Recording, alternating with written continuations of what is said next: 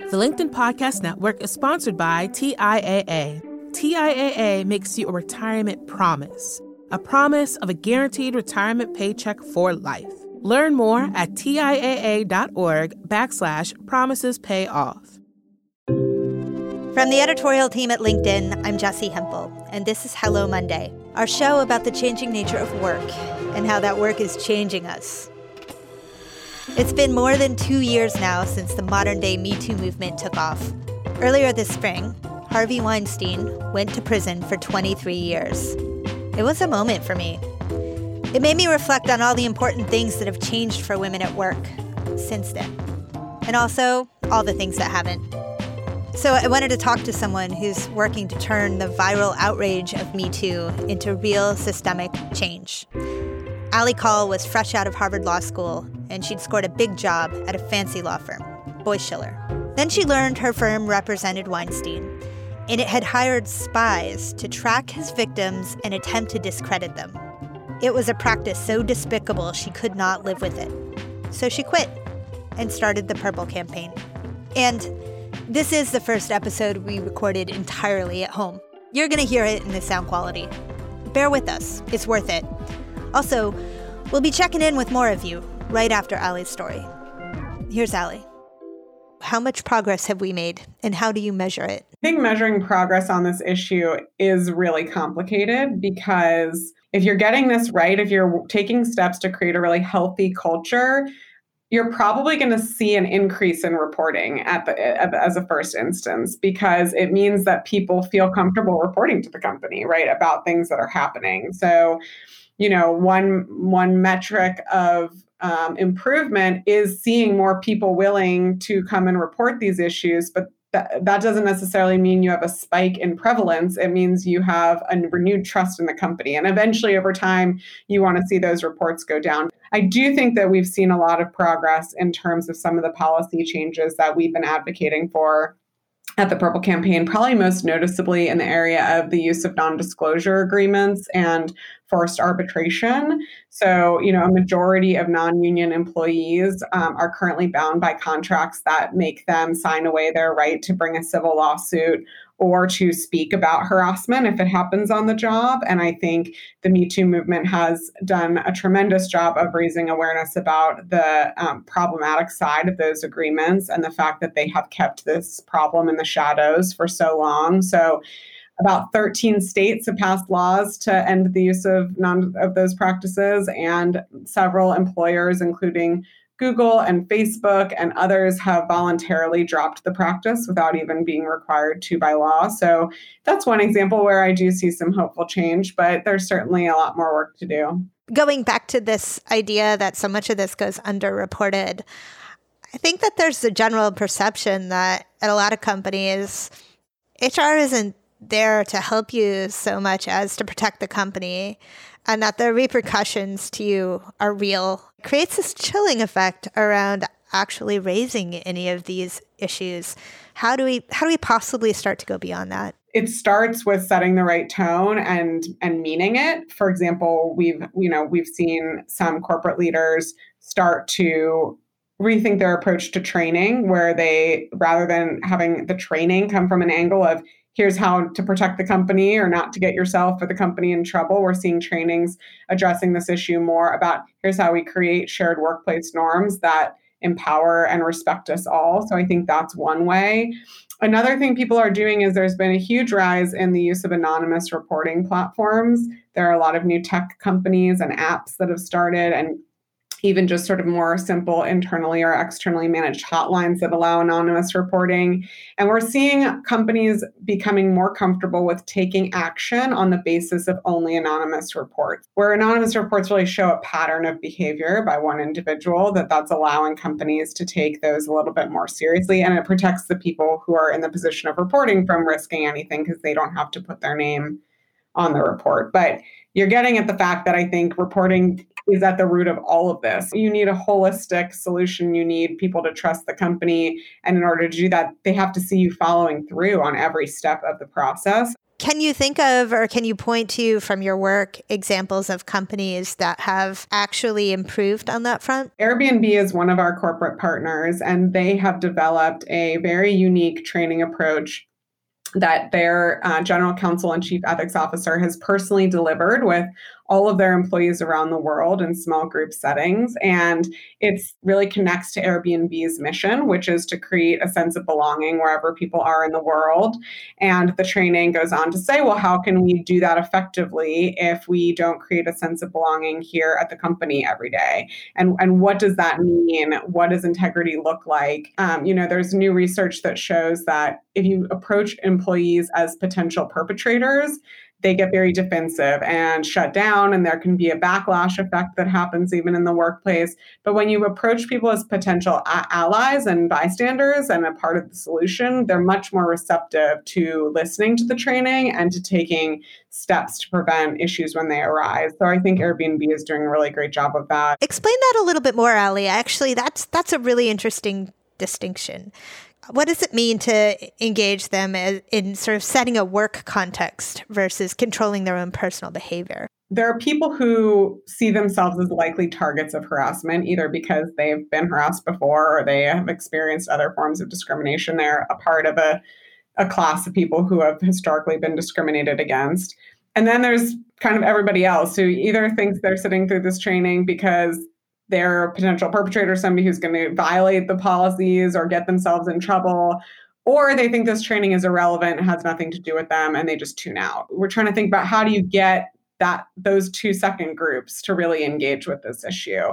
And I think it starts with approaching them and making the case to them about why this issue affects them. So, for example, we know that Um, workplace harassment tends to decrease organizational commitment at companies, even among people who aren't personally affected by it. So just knowing that harassment is endemic to the workplace can decrease somebody's interest in staying at the company. So if you're motivated to come to work every day because you love your company and you want to see it succeed financially, then you should care about making sure there's not a harassment problem here, because we're going to lose top talent if there is. Um, it means, I think, you know, approaching them with with sort of the business case for addressing this issue too. If you care about this company's success, you should also care again about making sure that we live by the, the values that are in our code of conduct.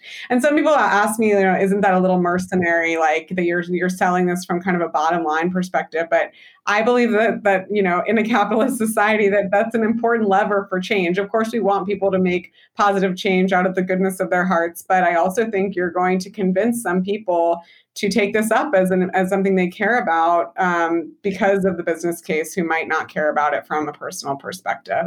That's, I guess, what it means to truly change the system versus blowing up the system, right? Yeah, I think so. You know, I think I think it's a huge um, opportunity that would be missed. And it's a lot of why I was so passionate about starting the Purple Campaign, was I saw so much dialogue around bad actors in the Me Too dialogue. But I was also looking for a way to incentivize good actors to um, follow each other, so that we're creating, um, you know, a, a world that's more like the one we want to live in. What has surprised you the most in the last couple of years?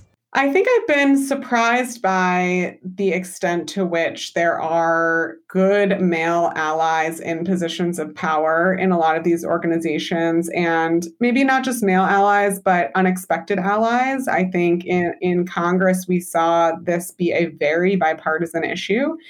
And likewise, in some of, you know, these large companies that we've been working with, we've been able to engage with very senior leaders in the company who are deeply, deeply thinking about this issue. So there is true passion behind this issue from people who I wouldn't have expected to see it from. We're taking a quick pause here. Coming up after the break, Allie shares the Me Too story that set her down this path. The LinkedIn Podcast Network is sponsored by T I A A. In the last one hundred years, we've seen financial markets swing, new currencies come and go, decades of savings lost in days, all showing that a retirement plan without a guarantee, quite simply, isn't enough. So more than a retirement plan, T I A A makes you a retirement promise. A promise of a guaranteed retirement paycheck for life. A promise that pays off. Learn more at T I A A dot org backslash promises pay off. Hi, I'm Tomer Cohen, LinkedIn's Chief Product Officer. On my podcast Building One, we dive deep into what it takes to build great products. Recently, we had Zach Perret, the C E O of Plaid, and he shared about his struggles building a financial app for consumers and how he was able to turn it all around with a critical pivot. Take a listen. I personally couldn't resonate as much with the consumer set that we were trying to reach. I just didn't have that level of empathy. When we made the shift to building a B two B product, though, I was building the product that I wanted. My co-founder and I were creating the product that we wanted ourselves, and we had so much empathy for what that product was. Such a great insight. You know, in that sense, we got lucky because we were, we were creating a thing for ourselves. And then the people that we were talking to also had the same problems we did. They were fintech developers. We'd been a fintech developer. Uh, we'd been trying to build a fintech product for a year. And so we had such deep empathy. We had such a clear ability to... If you want to hear more of Zach Perret's story and the lessons that follow, listen and subscribe to my podcast, Building One. Now back to our show. When Allie was eighteen, she landed a prestigious summer internship with the senator.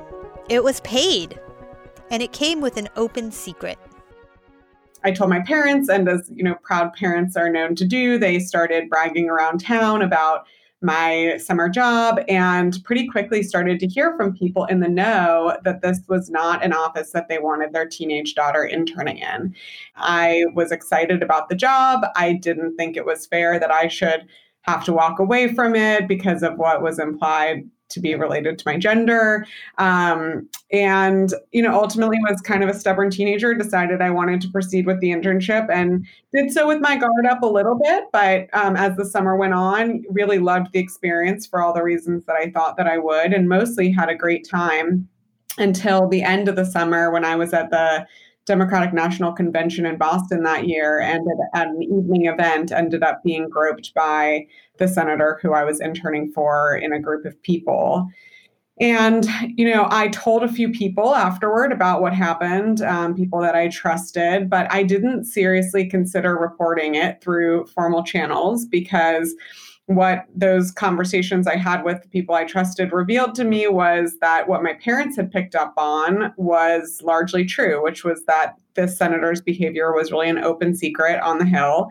People had the information, they just weren't interested in doing anything about it because he was a very powerful senator and they didn't want to challenge his behavior. And I was an eighteen-year-old intern. And so I internalized this message that was very much, um, this is something to put behind you and, and move on from and don't, and not to make a big deal out of, and that this is kind of a cost of doing business as a young woman on Capitol Hill. Did you feel at that moment like it was somehow your fault or you should have known to expect it because you had had some sort of, I, I guess, pre- warning from your parents? And you call yourself a stubborn teen, but I'm, I'm sorry, it's not stubborn to think that it's appropriate to take a very prestigious summer internship. Yes, agreed with you on that. Um, and yeah, I was a little bit embarrassed, and I think I still knew what was happening was wrong and not my fault, but I also felt like I had knowingly taken the risk and that therefore perhaps I had less ground to stand on to complain about what was happening. So, so at the time, you put that behind you. You completed the summer. And what happened next in your career? So I went on to work on a number of um, political campaigns. I ended up back on the Hill as a staffer in both the House and the Senate. Um, I ended up deciding to go to law school, which was something that I had also been interested in since college. And um, after law school, I ended up joining a law firm here in D C where I was doing litigation work. And that's where I found myself working Um, in October of twenty seventeen when the Me Too movement went viral. And it immediately had me thinking about these experiences in my own life. And not only was that experience obviously one that I shouldn't have had to go through, but I think the more the more harmful piece of it to me was really the message I internalized about the need to kind of keep quiet and not make a big deal about these stories. And it's why I was so moved to see the actresses coming forward and sharing very bravely experiences that felt so similar to the one that I'd had about somebody so powerful in their industry. It feels like a pretty common experience for me and for many of my female peers to have this reaction where we thought, oh, goodness, something happened to me. I, maybe I never talked about it. Maybe I never even had the language to name it. And watching other people name it gives me the strength to name it. It was like this collective waking up? People tend to minimize experiences that happen to themselves. I know that I certainly did that in the case of what happened to me as an intern. And even as I've told that story to peers in D C over the years, I've been shocked by the number of people who have then shared their own experiences, even with this very same senator at this very same event. And it certainly even opened my eyes as someone who already was aware of this problem to its pervasiveness. So at the time, you ended up writing about your own experience, right? How did that come to pass? It came about because I was on Twitter, as many of us were, the night that Me Too went viral. And I saw um, somebody, a stranger I didn't know, tweet something to the effect of, shouldn't the hashtag be which time? And it got me thinking about all of my times and the, in, including my experience as an intern. And I so I retweeted her and I said, I, I alluded to the fact that one of my experiences involved a former United States senator. And didn't really think much of it until the next day I got an email from a Washington Post reporter who had been searching Twitter and had seen my tweet and asked if I'd be willing to speak with her about my experience. And it really wasn't a story that I would have sought out to tell publicly. She explained to me that she was trying to write this story about the fact that Congress had a very broken system for handling complaints of discrimination and harassment. And that as a part of that story, she wanted to be able to report that sexual harassment is a problem on the Hill, as it is in every workplace, and that she was having a really hard time finding people who would talk to the, her about their experiences in Congress. I had just earned my Harvard Law degree. I was no longer working in the industry. I knew I had every right to tell my story and to not be retaliated against for them doing that, and that I was kind of uniquely positioned to do so. It occurs to me that in that moment, you were very early in your career at a very prestigious law firm. It wouldn't be a no-brainer that you'd want to do that. Um, it was a really difficult decision. I didn't want the first thing people, when they Googled my name, to see was this ex- horrible experience that I'd had. But I ultimately felt like if I could send a different message to the eighteen-year-old women and and and others who I who are coming into this profession today than the one that was sent to me fifteen years ago, that it was worth it. And I was, as you mentioned, just inspired by the others who had bravely done so. I felt like, you know, courage begets courage. And I, I was um, moved by what I saw happening in Hollywood and felt like I wanted to be a part of that in my own industries and circles. But then shortly after that article published, you found out something else about the place that you worked, right? Right after the article came out, um, Ronan Farrow from The New Yorker published a story about my law firm titled Harvey Weinstein's Army of Spies. Not only had we been representing him in sort of a normal course of business, but we had actually hired this private investigative firm called Black Cube to surveil the actresses who were starting to come forward with their stories in an attempt to dig up dirt and discredit them and to stop their stories from ever being published in the New York Times, which by, by this point, of course, now they already had, and they were the very stories that had prompted the Me Too movement to go viral, that had inspired me to tell my own story. It caused a real moment of soul searching for me, especially as somebody who had just put myself out there and told my own story, uh, to reckon with the question of what the role of lawyers in this movement should be and the extent of the harm that our firm had caused to both the individuals that we targeted, but also to this movement and issue more broadly by doing what we had done. Allie, did it really catch you completely by surprise that your firm was involved in that? I mean, isn't that in part what large law firms are responsible to do? And I believe that everybody, including Harvey Weinstein, has a right to a good lawyer. And that is a fundamental bedrock principle of the profession that I'm a part of. But I was shocked by the tactics that the firm had used in connection with that engagement. They had hired a female investigator to pretend to be a women's rights activist. And she befriended Rose McGowan, one of the actresses who was coming forward with her stories. And in, it met up with her under the pretense that she wanted her to come speak at a, uh, a, a keynote event that she was organizing for women's activism, and then got her phone number and would text her and tell her how proud she was of Rose McGowan for speaking up and sharing her story. And it just, it put in my mind, as somebody who had just put myself out there to share my own experience, what if I can't really trust the people that I think I can trust, right? Like after my story came out, because I went on the record, there were some people who tracked me down at my work email who I didn't know, who said, thanks for speaking up. You know, I, I'm inspired by your bravery. And the thought that those people might actually be working for the senator who I had, you know, had the courage to speak up about never crossed my mind. But now it was suddenly in the back of my mind always. That harm is a more intangible one than the one that people immediately saw. But it was very visceral for me because it came so quickly on the heels of this this scary experience I had sharing my own story. So you had this idea. Tell us what has come of that idea. You know, I, I recognized that this was a moment where both lawmakers on the Hill and the leaders in my own workplace were willing to respond to the stories they were hearing with actual policy change. And I wanted to make sure, I felt like as a lawyer and as a former policy person, this was a contribution I could make to this moment, was to make sure that policy change came out of it, and not just any policy change, but the right kind of thought through policy changes that would really make a difference. And so I ended up leaving my firm to start the Purple Campaign, which is a nonprofit organization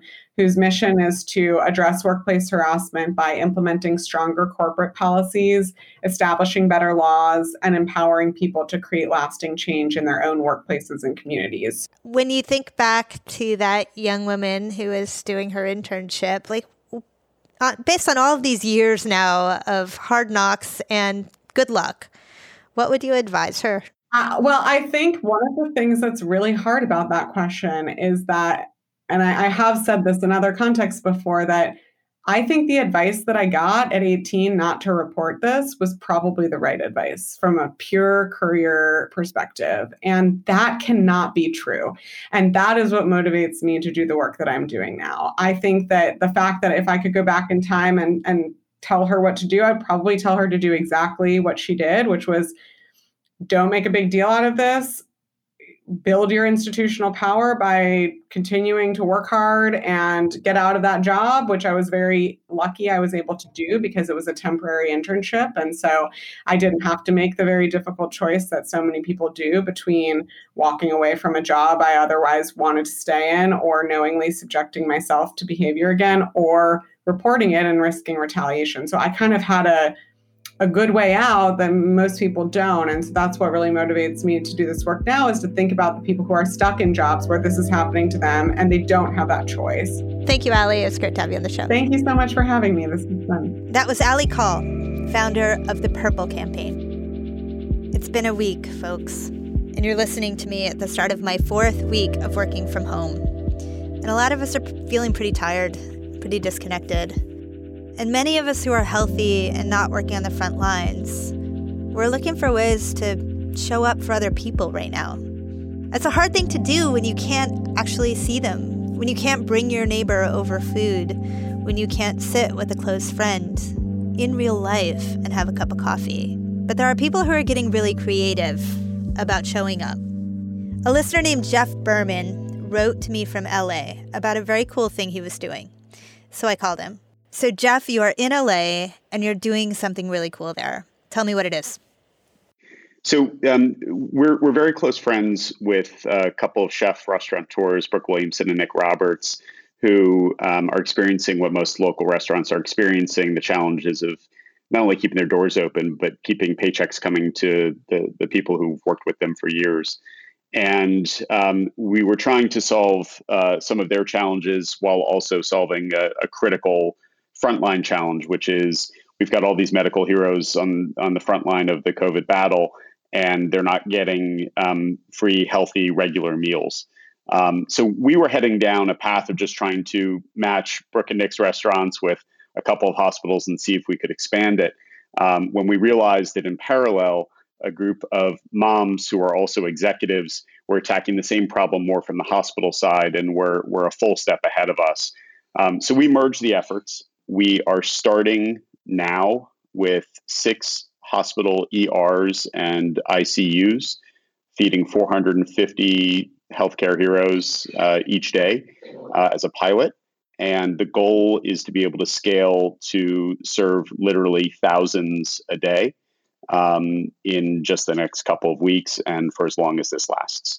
And who is the food feeding exactly? The nurses and the doctors? It's literally everyone who's working in the E Rs and I C Us. We felt it was important that that everyone working there uh, have their, their, their, their bodies and souls nourished with healthy, fresh, free food. Um, so part of our mission is to make sure that everyone who's working there is taken care of, because they're all mission critical. Where did this idea come from? The, the group of moms who started their piece of this, it came from a, a mom in their network who's an E R doctor, um, and who, who was expressing the, the need to, you know, on these, these lengthy, difficult, emotionally challenging shifts, Uh, to get a, a, a quick, healthy meal. Um, and on the other side, it came from uh, dear friends who are chefs and restaurateurs who were laying off scores of people and trying to figure out how to keep the lights on and also keep paychecks coming to, to their incredible team members.